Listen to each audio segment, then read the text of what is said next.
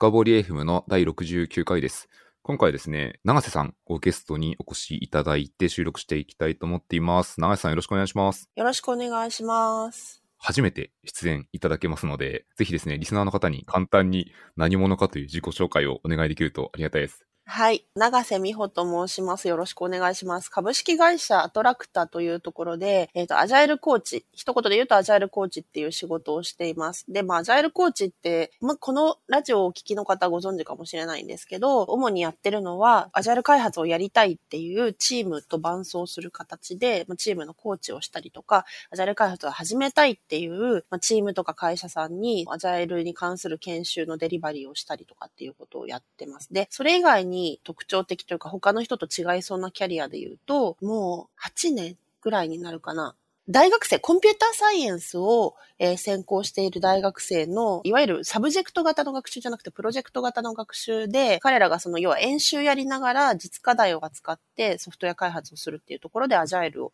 導入するっていうのを、2013年ぐらいからかな。結構長くなってきたんですけど、えーいろんな大学で教えてたりします。エンピットっていうプログラムがあって、それをきっかけにやってるんですけど、筑波大学とか、琉球大学とか、社会人向けだと産業技術大学院大学とか、まあその大学はどうでもいいんですけど、いろんなところで、えっ、と、大学生向けにアジャル開発を教えるというようなこともやってたりします。そんな感じですかね、自己紹介。はい、ありがとうございます。今日はですね、あの、自己紹介には出てなかったんですけど、チームトポロジーというあ、そう。書籍が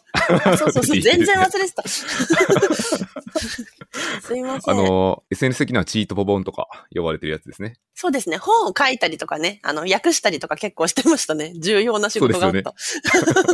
いません。そうです。はい。ありがとうございます。このポッドキャストには、あの、アトラクタからだとよく吉羽さんに、リュウジさんによく出ていただいていてですね、あの、同じく共訳者って言ったらいいんですかね。一緒に訳されてるってことですかね。そうですね。はい。彼とはよくやってますね。あの、いろんな本を書いたりとか。会社作る前から一緒に本書いてますからね。一番売れたというか、その、書き下ろしで、あの、それなりに売れている、あの、買ってくださってる本としては、スクラムブートキャンプザブックっていうのがあるんですけど、あれは会社で、あの、リュウジと一緒に会社始める前に書いてますね。はい。そんな本があったりします。ということで、イントロはこのぐらいで、早速本題の方に行きたいと思います。で、今日の本題でですね、まさにその書籍、チートポ本の話をしたいと思っていて、あの、読んでない方はぜひあの URL 貼っとくので、概要に、ぜひ読んでほしいと思うんですけど、この本めちゃくちゃ個人的には面白くて、なんか現代のソフトウェア開発の組織づくりとかチーム作りに関してめちゃくちゃまとまってるなと思ったんですね。そうですか、そうですかって私が言うのも変なんですけど、ありがとうございます。うんうんうん。そうですね。意外とこの角度はなかったですね。僕が紹介するというよりも、もうざっくりこれってどんな本ですかってことを簡単に喋ってもらうのがいいかなと思っていてですね。これどんな本ですか？すごい雑に紹介すると、この本が書いてることってもう一点で、コンウェイの法則って本の中でも、当然とかあの本の中でも紹介されてますけど、コンウェイの法則ってあるじゃないですか。ソフトウェア組織がその持っている構造が、そのソフトウェアの構造、アーキテクチャにも現れるっていう、あのコンウェイの法則を逆手にとって、逆婚営戦略をやれば、作りたいアーキテクチャに合わせて組織を設計すれば良いのだっていう一点突破の本で、じゃあどういう形があるでしょうねとかっていうのをずっと紹介してる本なんです。だから最初の冒頭に逆コンウェイ戦略の紹介が出てきた時に逆コンウェイ戦略なんだなって理解したら本の後半はあんま読まなくてもいいかもしれない。って思ってる。でも逆コンウェイ戦略が言いたいんです、多分この本は。と なるほど。一言っていうか、はい、私はそういう理解してますけど。ありがとうございます。ちょっとですね、やっぱあの、ベースラインを頑張って合わせようと思っていて、結構ですね、あの、割と新卒の方とかもこのポッドキャスト聞いてくださったりしてるんですね。なので、改めて一応、コンウェイの法則から何かっていうのも聞いてもいいですか？コンウェイの法則、私語るほど、その、豊富な知識を持ってるわけじゃないんですけど、さっきちょっと言いましたけど、簡単に言うと、そのソフトウェアアーキテクチャは、その、それを作っている組織の形が現れると。要は、例えばそのサイロ化していたりとか、インタラクションがなかったりとか、その、えー一貫性がないような組織を持ってると、そういうようなソフトウェアができてくるっていうような組織の形がソフトウェアアーキテクチャに現れるっていうのがコンウェイの法則ですよね。コンウェイの法則はそういうもんですね。あの、超有名なので、メルビン・コンウェイという人が言ってる説なんですけど、まあ、ウィキペディアとかにもページがあって詳しく書いてあるので、読むといいと思います。ありがとうございます。そのウィキペディアのとかのリンクも一応貼っておきます。本の中だと、例示で出てたのは、確かコンパイラーを作るときに4つのチームに分けると4パスのコンパイラーができるみたいな。あ、そうそうそうそうそう、そうですね。そう。すごい詳しい。さすが、助かります。そうなんですよ。だから複雑な組織構造をしてるとソフトウェアも複雑化してしまうというような話ですね。はい。 four、そう、 four パスのコンパイラーができる例が出てたと思います。これ複雑な組織とか言いつつも結構現実には ありがちですよね。めちゃめちゃありがちで、なんだろう、でも具体的になんだろう、ポッドキャストに乗っけてどっかの企業名のサービスを、あの、文句言うのは言いづらいので言わないですけど。確かに。架空の、架空の組織で大丈夫です。そうそう、架空の組織とかで私たちがこう日々使っているのスマートフォンさ、ね、アプリでなんか予約しようかなとかしたときに、こうなんか予約の UI とかよくできてて、まあ予約もできるんだけど、実はその裏でホスト的なものが24時間365日動いてないために朝バッチで動くとか、そういうなんかこう、使いづらさみたいなのあったりするじゃないですか。あれってもう組織構造が担当してる、その組織が違うんだなって、こう、システムを作ることに携わってる私たちは、その裏の様子がちょっと透けて見えるから、使ってあげることができるんですよね。あ、多分今これ夜間バッジで止まってんだなとかって考えるじゃないですか。わかります。めっちゃわかります、うん、なんですけど、その一般の人はそんなことはもちろん気を使ってくれなくて、なんだよみたいな話になってしまう。使いづらいなの一点で終わってしまうので、まあその、要は、これは別に私のあの言葉ですけど、要は企業があの世にデリバリーするべき価値っていうものを、あの、スムーズに届けられない状態っていうのが、まあ、できちゃってるのかなと、その組織構造によってはですよね。っていうふうに理解してます。なので、そのフローも、そのスムーズじゃないし、一貫性がないし、ユーザーに気を使わせるという話ですね。はい。なんか具体的な例が出ると、あーっていうのがあるんですけど、ちょっと言えないですね。ちょっと企業名いくつか頭の中に思い浮かんだんですけど、やめときます。多分、多分みんなが今、あの、頭の中で浮かべてるのはおそらく合ってると思います。皆さんが。そうですね。ちょっとこう、多分、やめ、やめときます。これじゃやめときます。はい。はい。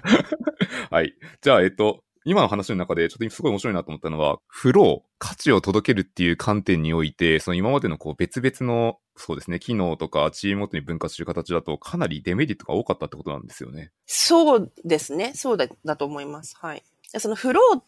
今言っちゃいましたけど、これ本の中身の話に入ってきます。なんかちょこの本だとストリームって言ってるんですよね。ビジネスバリューというかそのマーケット、まあ、この本の中で使ってる言葉じゃないですけど、そのマーケットに対してよどみなく価値を届けるっていうのはストリームって言っていて流れですよね。流れがスムーズじゃないっていうのがさっき私フローって言っちゃいましたけど、そんなところかなと思います。なるほど。ありがとうございます。これも本の中身にがっつり入ろうかと思いつつも、あえてもう一個だけ露骨に聞いちゃいますね。あの、コンウェイの法則とはっていうような概要でちょっと分かったんですけど、あの、もう一方で逆コンウェイの戦略っていう方は、このコンウェイの法則を逆手に乗る、取るって意味なんですよね。そうですね。逆コンウェイ戦略っていうのは、その、コンウェイの法則を逆手にとって、要は、組織の形がソフトウェアアーキテクチャに現れるんだったら、ソフトウェアアーキテクチャを作りたいっていうのがあれば、それに合わせてチームを蘇生するというか、あの、編成すると。チームとか組織構造ですね、を変化させると。あ、本の中では進化って言ってるかな。進化させると良いのだというふうに言ってますね。組織を設計する、要はソフトウェアを設計するように組織を設計すると。いうのが逆コンウェイ戦略ですね。なるほど。確かにこうソフトウェアアーキテクチャのパターンとかによって、まさにこれ、どれだけストリームを早く届けられるかってかなり かなり影響されますからね。いや、ほんとそうだ、そうだと思います。ソフトウェア設計の探索を大幅に加速させるって言ってるんですよね。逆コンウェイ戦略っていうのが。なので、そのスピードそのストリームの流れ自体もそうですし、その設計とか、その探索、ソフトウェアを作るまでのそのアプローチもスムーズにするっていう風になるんじゃないかなと私は思ってますね。ありがとうございます。まあ、この辺がですね、あの、書籍のイントロを読むと結構長めに書いてあるところですね。そうなんですよ。もうずっとその話を、あの、あの、手を変え、品を変え、ずっとその話が、あの、ずっとパート1で語られるってやつですね。なのでもうこの主題はそれ。初めて本を読んだ時に、パート1が確か3チャプターぐらいあった記憶があって。そう、そう、そうなんですよ。これずずっと同じこと言ってんなと思って 読んでましたね。そうです、そうです。だからもう本の半分までいかないけど、なんだろう。三分の一ぐらい。だから逆公営戦略なのねっていよいよいろんな言葉で言われて、はいはい逆、逆公営戦略ですよねって、あの、説得されたところで、じゃあ、それを実現するにはどうしましょうっていう話がずっと続くんですよね。なんかどういう形があるよみたいな。なるほど。ありがとうございます。それがちょうどパート2以降から始まるところで、で、その辺でちょっとこの本の中身のところも聞いてみたいと思っていて、書籍の中では4つのチームっていうものが紹介されているんですよね。はいはいはいで、ちょっと僕がこれ読み上げちゃうと、まあ、読めばすぐわかるんですけど、ストリームアラインドチームってまさにさっき話していたようなところと、あとコンプリケイティッドサブシステムチームっていうのと、プラットフォームチームと、4つ目がイネーブリングチームというチームが4つありますと。で、ちょっとですね、簡単にそれぞれどういう役割を持ってるかっていうのを聞いてもいいですか？ストリームアラインドチーム、これ、まあそもそも最初に謝っとくと、カタカナばっかりでピン、なんか入ってこない。あの、ストリームアラインドチームをストリームアイランドチームって思ってる人が何人かいるらしいですけど。島ではないですね。島ではないですね。で、ストリームアラインドチームは、そのビジネスの、その、変更フローって本の中では書いてるんですけど、その主な変更フロー、そのバリューストリームですよね。に沿って配置する、チームを配置すると。要は、そのマーケットに届けるための、その要求の出どこから拾って、それを実際に分析したり設計したり作ったりして、えっ、と、出して届けるっていう、その企業活動のバリューストリームに沿って、えっ、と、人を配置しますと。で、チームを、えー作りますと。で、当然ながら、職能横断、クロスファンクショナルってやつですね。で、ポイントは、その他のチームに、その、インタラプトされたりとか、他のチームに依存することなくて、その自分のチームだけでデリバリーできるっていうのが、ストリームアラインドチームで、まあ、これが基本、これが中心と、ストリームアラインドチームっていうのが、この、すべて、すべてのというか、その、理想とするチームっていうのが、まずストリームアラインドチームっていうのがありますと。これが、その企業活動の基本になってくると。中心になってくると。で、プラットフォームチームは、インフラを想像していただくといいんですけど、そのイン社社内インフラとかツール類とか、その共通基盤とか、あの、サービスとか、そういったものを、その、提供しているチームで、要は、ストリームアラインドチームがそれを使うことによって、そのインフラとか、その共通基盤とか、そういったところの詳細を知る必要がなくなるので、このストリームアラインドチームが自分たちのバリューストリームを、そのスムーズに流すために、認知負荷っていうのがこの本で、まあ後でも触れると思いますけど、認知負荷っていうのが出てくるんですが。そのあたりの知らなきゃいけないという、ものが減る。プラットフォームチームがいることによって認知負荷が下がるっていうのが重要ですね。これがプラットフォームチームです。で、イネイブリングチームですけれども、イネイブリングって刺激可能にさせるってことですね、イネイブルって。だからその他のチームのイネイブラーなんですよ。で、他のチームがその例えば新しい要素技術とかスキルとか、えー必要だってなった時に、それをその支援して身につけさせてあげるっていうのがこのイネイブリングチームで、支援される側、支援する側っていうのは、その永続的な関係を持つわけじゃなくて、その短期的に、要は今ここの技術足りてないよねとか言ったら、こう応援しに入って教えてあげるみたいな。できるようにしてあげるっていうのが、このイネーブリングチームですと。で、Complicated Subsystem Team っていうのは、もう名前がそもそもそうなんですけど、複雑なサブシステムとかコンポーネントを扱っていて、本の中で出てくる例としては、その動画処理コーデックとか数理モデルとか、顔認識エンジンとか、その複雑で、そのコンポーネント単位で独立するような、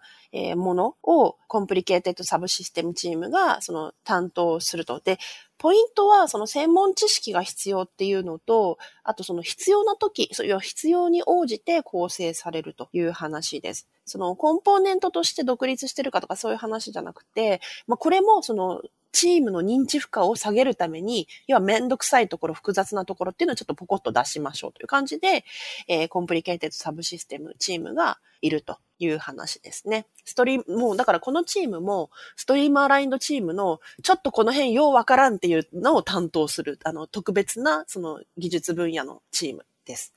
なので、もうすべてのチームがストリームアラインドチームのためにあると言ってもいいかもしれないですね。はい。そういう4つのチームのタイプっていうのを定義してます。なるほど。今最後のところのラップアップがめちゃめちゃわかりやすくて、まあ、本当あれですねい、いかにストリームがうまく流れるかってことをみんなで支援しまくってるのが、ストリームアラインドチーム以外の3つのチームってことですね。そうなんですよ。そうなんです。なので、もう一番基本になるのは、もう中心になるのはストリームアラインドチームですね。アイランドじゃないですね。ストリームアラインドチーム。でも、アイランドみたいですね。どうでもいいか。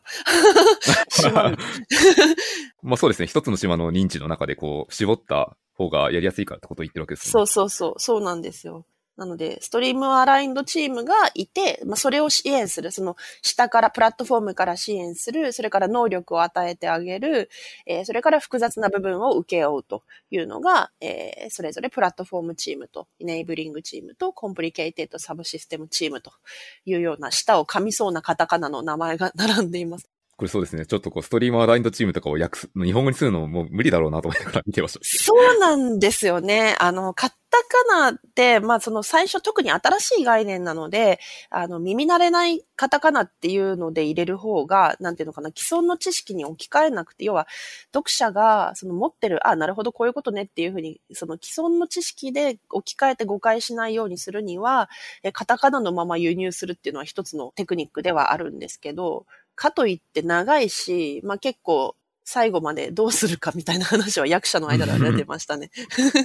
ありがとうございます。これちょっとあえて一個聞いてみたいのは、ストリームアラインドチームって、長さんのことだとクロスファンクショナルってことも出てますし、あと、ちょっと前の用語だと、プロダクトチームっていう、なんだろう、名前で呼ぶ会社もあるのかなと思っていて、この辺ってなんか違いはあるんですか？プロダクトチーム、もっと前の話、もっと前というか、さらにもう一つ今の話に付け加えると、フィーチャーチームっていう話があったと思う言葉がありますね。で、フィーチャーチームとプロダクトチームの違いっていうのが、まあ、この本にももちろん出てくるんですけど、フィーチャーチームは、機能、機能、フィーチャーですね。まさに機能とか、まあ、フィーチャー単位で、その、全部作れるチームがフィーチャーチームと。で、プロダクトチームっていうのは、それ以上、そのフィーチャーチームよりはもうちょっと大きいくくりでプロダクトチームだというふうに、要はエンドユーザーにその提供するのが、そのプロダクトという単位で出てくるっていうのがプロダクトチームって言われてます。で、ストリームアラインドチームとプロダクトチームの違い、私今聞かれてましたっけ？ストリームアラインドチームとプロダクトチームの違いを聞いてました。そうですね。どの辺が違うんでしょうストリームその組織の中で、そのストリームが複数共存できるっていうのを言っていて、そのビジネスエリアだったり、特定の顧客だったり、地理とか、そのプロダクトももちろんそのストリームの中の一つで、それ以外にも、えっ、ー、と、ユーザーペルソナとか、あとは、規制、例えば親方日の丸だったりとか、規制が多い業界だと、そのコンプライアンスストリームなんていう話があって、プロダクトを短期のプロジェクトとか、一つのプロダクトだけじゃなくって、そのソフトウェア組織が、その、うんと、デリバリー全体に関わると。いう話なので、さらに大きな、さっき言ったフィーチャーチーム、プロダクトチームっていうのは、もうその中の中であって、えっ、ー、と、ストリームっていうのはもうちょっと大きな単位だというのが、えー、私の解釈ですね。ビジネスドメインとか、えー、いうレベルかなというふうに思ってます。なるほど。確かにビジネスドメインの中にも会社によってはかなり複数のプロダクトが混在するってよくありますもんね。うん、そうなんですよね。だからその複数のプロダクトが入ってくることもあると思いますね。このストリームアラインドチームの中に。関わってくる。うん。組織デザインめちゃくちゃ難しくなりますね。あの、複数のプロダクトが入れば入るほど、まさにこれ認知化がこれ上がる領域なので。そうなんですよ。で、それで、さらにこの本がその特徴なのチームが、その、 stable っていうか、その静的なものじゃなくて、進化していくっていうのを書いていて、もちろん stream-aligned team になるんでしょうけど、その固定的なチームを作るっていう話じゃないんですよね。例えばその4つのチームタイプ、っていう話もしましたけど、例えばそのある時点では、 complicated subsystem team はなくなるかもしれない、その一部は stream-aligned team に吸収されるような形になるかもしれないしっていうことで、その作っているシステムとか、要はそのビジネスバリューって言ったらいいんですかね、その流れによってチームの形って、もちろんその1ヶ月2ヶ月の単位じゃないですけど、変えていくっていうのが大前提ですかね。はい。なるほど。いや、これめちゃくちゃ面白くて、しかもそのチームの変わり方とかも書籍に書いてあるので、あの、興味を持ったらぜひ読んでほしいなという流れにしつつ、あと、あえて、ちょっと長瀬さんだからこそ、めちゃくちゃ聞いてみたいところがあって、アジャイルコーチとしての長瀬さんに聞いてみたいんですけど、はい。これって、アジャイル開発との関連ってどういうふうに読者は理解すればいいもんですか？なるほど。あの、アジャイル開発とこのチームトポロジーのこの本に書かれてることが何が関係あるんかっていう話だと、あれ、アジャイルって言葉出てくるかなっていうぐらいアジャイル開発については書かれてないんですよね。アジャイル開発って、もちろん知っていた方がいいし、この本と直接そのアジャイル開発がどうのっていうのを書いてないんですけど、この本の出所、そのストリームアラインドチームだとかいろんなチームとか組織構造を変えるとかいう前に、まずそもそもスモールチームでフィーチャーをデリバリーできるような、そのフィーチャーチームがないと話にならないんですよね。なので、あの、チームファーストっていう話にも関わってくると思うんですけど、スモールチームで、その、有効な効果的なチームっていうのがまず作れることが大前提なんですよ。で、なんかちょっと今のアジャイルと何が関係あるんですかっていう話ですけど、そのスモールチームでアジリティのある動き方ができてることが大前提で、で、この間あの別のところでチームトポロジーズをあの題材に話す、え機会をいただいたんですけど、その時にですね、チームトポロジーズの話の前にそもそもなんでアジャイルアジリティのある動き方が必要なのかとか、なんでそもそもチームが主体でなきゃいけないのかとか、なんでそのスモールチームじゃないといけないのかみたいな話を、チームトポロジーズと大前段ですよね。それをずっと話してたら、1時間半の講演のうちの1時間以上が過ぎました。なので、私はもうそのスモールチームで、その個人がバラバラに組織として、例えばなんて言うんだろう、配置されていればいいかっていうと、そうじゃなくて、プロフェッショナルなまあ、要はスモールチームで効果も出せないうちに、ストリームアラインドチームとかプラットフォームチームとか組織設計をしても意味がないんだろうなっていうふうに私は 実は思っていたりします。なので、アジャイルな働き方ができるチームがいないと始まらないで、もこの本って、例えばその逆公営戦略もそうですけど、まず紹介されてくるのが、そのリーンとデブオプスの科学でとかいう言及があったりとかするんで、それも、そのデブオプスも当然そうですけれども、アジャイル以降のいろんなその知見であったり、そういったものから出てきたその概念っていうものが、を踏まえての、えー、新しい組織設計の話なので、少なくともアジャイルマニフェストからの、その、価値観の発展であるとか、えー、あとはその現代的なそのマネジメント、えー、現代的なマネジメントって言ってるのは何かっていうと、いわゆるそのテイラーリズムというか科学的管理法じゃなくって人間関係論ですね。レスリスバーガーの人間関係論の、えー、にあるような、要は人が中心であるというような話っていうのを理解しておいた方が、特にこのチームトポロジーはスラスラ入ってくるんじゃないかと。逆にそこが分かってないと、カタカナが多くて読みにくいので終わっちゃうかもしれないですね。で、今、質問されて今初めて気づきました。確かに。この本読んでる人って、僕の勝手な主観マックスなんですけど、結構リーンとデブオプスの科学と、要所だとアクセラレとか、これ多分読んでる人が多いような気がしていて、読んでる人は結構しっくりくるというか、なんかある意味、誤解を恐れずに言うと、あ、これなんかまた同じようなこと言ってるなっていうふうに。そう。思うかもしれないですね。そう、そうかもしれないですね。はい。ちなみにそのアジャイルの、今日逆質問しちゃうんですけど、アジャイルとそのこの本ってどういうふうに関係があるっていうふうに岩下さんは読みましたか？僕の理解で言うと、例えば今こういわゆる組織を想像するとスクラムチームとかってまあまあ結構あったりするので、まあ、ストリームアライのチームは一つのスクラムチームになってるっていうふうに捉えやすいかなと思って聞いてましたね。ああ、そうですね。なるほど。はい。スクラムの話をするとまあそうかもしれないですね。そういうスクラムチームが理想ですね。実際そうなってるかわかんないですけどね。そうですね。っていうふうに、はい、読んでました。なるほど。あとは、その、リーンとデブオプスの科学もそうですけど、その、ストリームって言ったときに、その、要は価値、変更フローって言ってますけど、バリューストリームですよね。要は企業価値を、その、よどみなく、その、フロー、流れですよね。よどみなく、その、流すためには、例えば、その、人手によらないところ、例えば、アジャイルから発展してきたところで言うと、その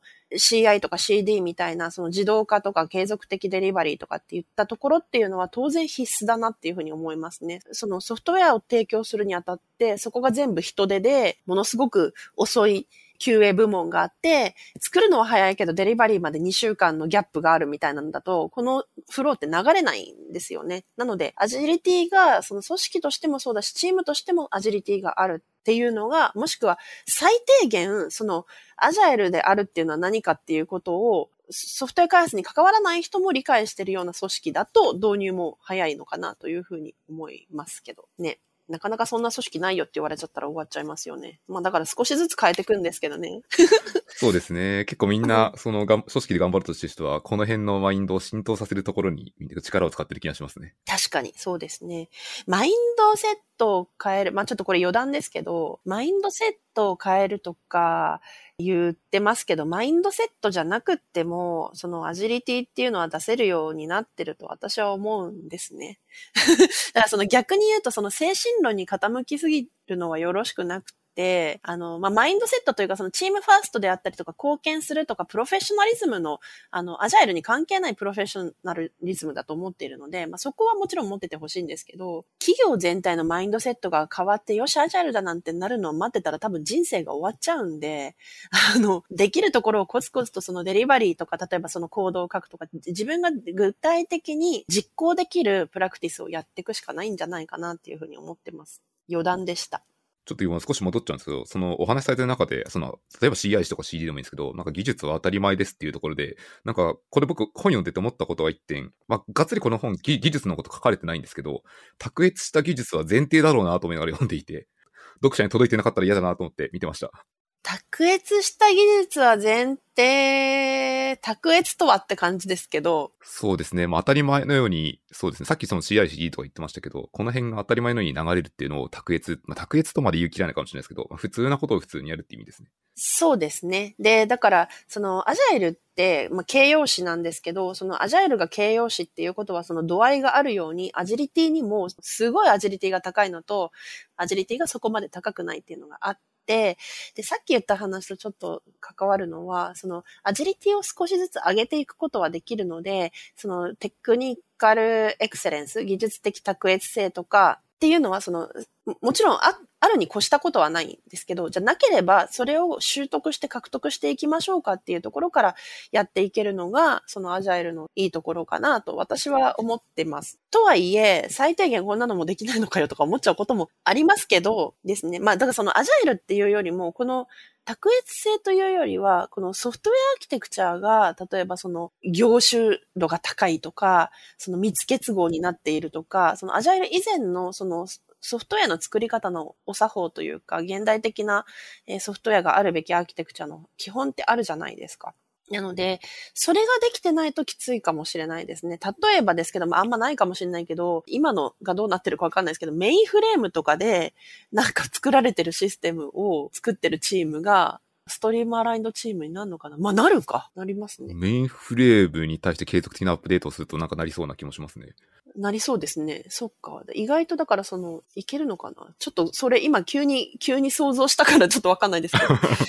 なんだろう。だからその、要は、例えばその変更容易性とかアーキテクチャができていれば、それなりのスピードが出るし、じゃそうじゃないアーキテクチャだったらどうかっていうと、スピードが出ない。要はフローが流れないっていうような結果になるかなというふうに思いますね。ただ、それは少しずつ変えていけるので、それを解決するのがチームトポロジーであるとは思ってないんですけど、それ以前にですね、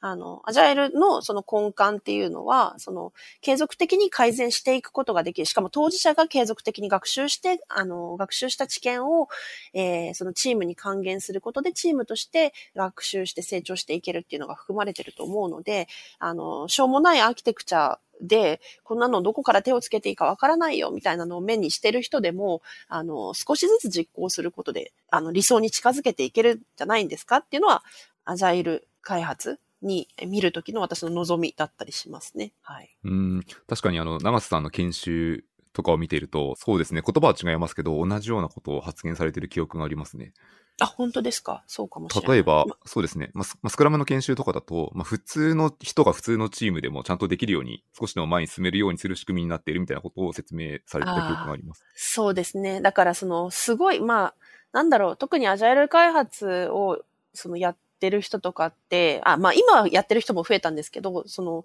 昔からやってきた人とかって多分自分がその、あ、じゃあコーチやってる人とか特にそうですけど、自分があの一級のエンジニアであることっていうのが多分理想だったと思うんですけど、まあある意味、自分よりもすごい人がたくさんいると思っていて、で、そうすると、なんかそういう自分よりすごい人だったら一人でできちゃうことかもしれないけど、自分みたいな平々ボンボンとしてる人はチームで太刀打ちするしかないんだみたいな諦めが結構私の中にはあって、まあ、他のコーチは知れませんけど。なので、そ、そういう意味だと元気づけられてるのがアジャイルなので、やればできるというふうに思ってます。とはいえ、本当になんて言うんだろう。そのプロフェッショナリズムの基礎はもちろん持ってないとダメですけどね。そこが加減が難しいですね。そうですね。なんかその、結構、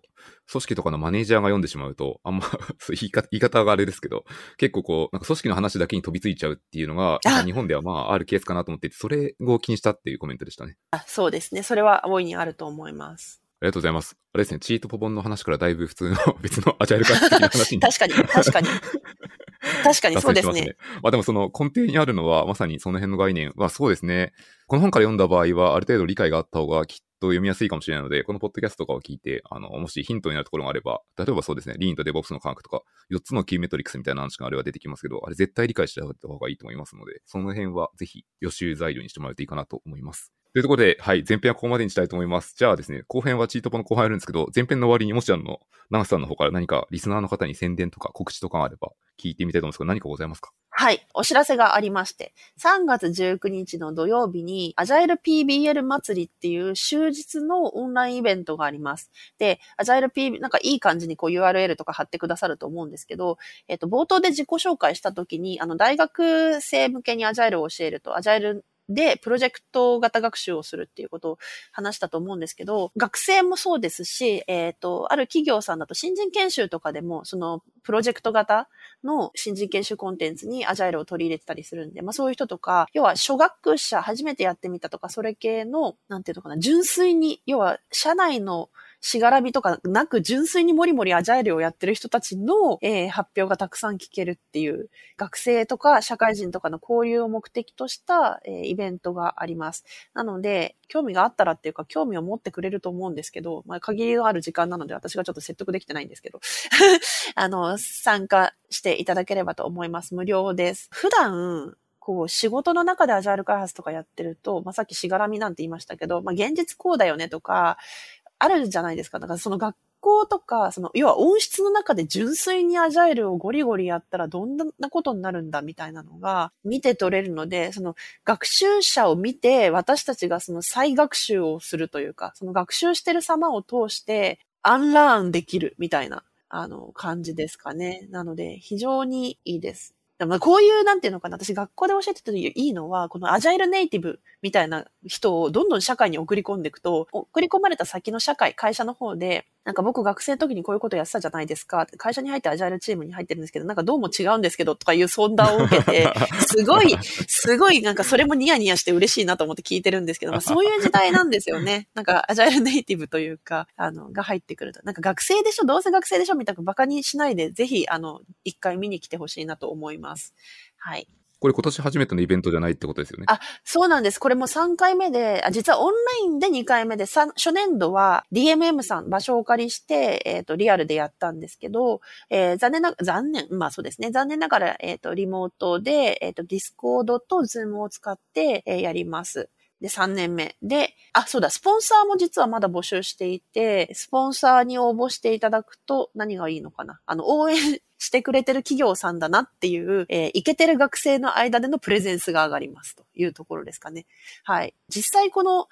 スポンサーの、すでにいるスポンサーのメンツを見てくださると、企業もそうなんですけど、まあ、弊社も応援してますけど、それ以外にもですね、コミュニティとか、あとは個人とか、大人が自腹切って応援してくれてるみたいな、学生とか若者の前途を応援してくれてるみたいな、なかなか見ない形のスポンサーシップを受け入れているので、あの、なので、企業スポンサーじゃなくても、そういうのを支援したいなっていう方がいらしたらですね、ぜひ、あの、支援していただければと思います。はい。ありがとうございます。これ一個だけちょっと突っ込んで聞いてみたいんですけど、さっきあの、アンラーンっていう言葉が出ていて、まあ長瀬さんこれ数年単位でどんどん携われてる中で、なんかご自身に起きた最大の学び直し、学びほぐしていったんですか？ね。アンラーンって何がありました？えー、なんだろう最大か。あのですね、他でも思ってたのかもしれないんですけど、その思いを強くしたって意味で言うと、あの、自分が天井になっちゃいけないんだなっていうか、例えばその人に教える仕事をしていると、その教えると教えられるの上下関係とかヒエラルキーじゃないですけども、そういうのが、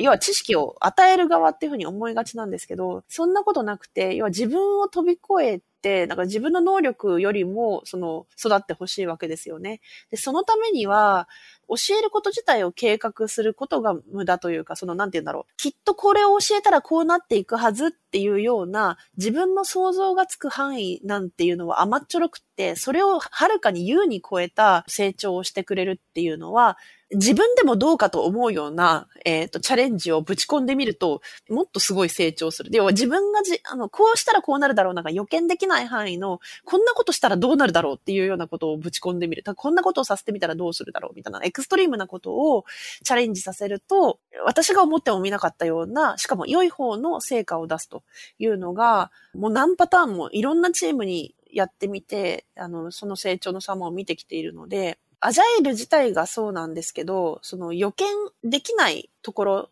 あの、自分が計画したり自分が予測できるような範囲なんていうのはものすごい小さいんだなっていうのが分かりましたね。それがもう学習、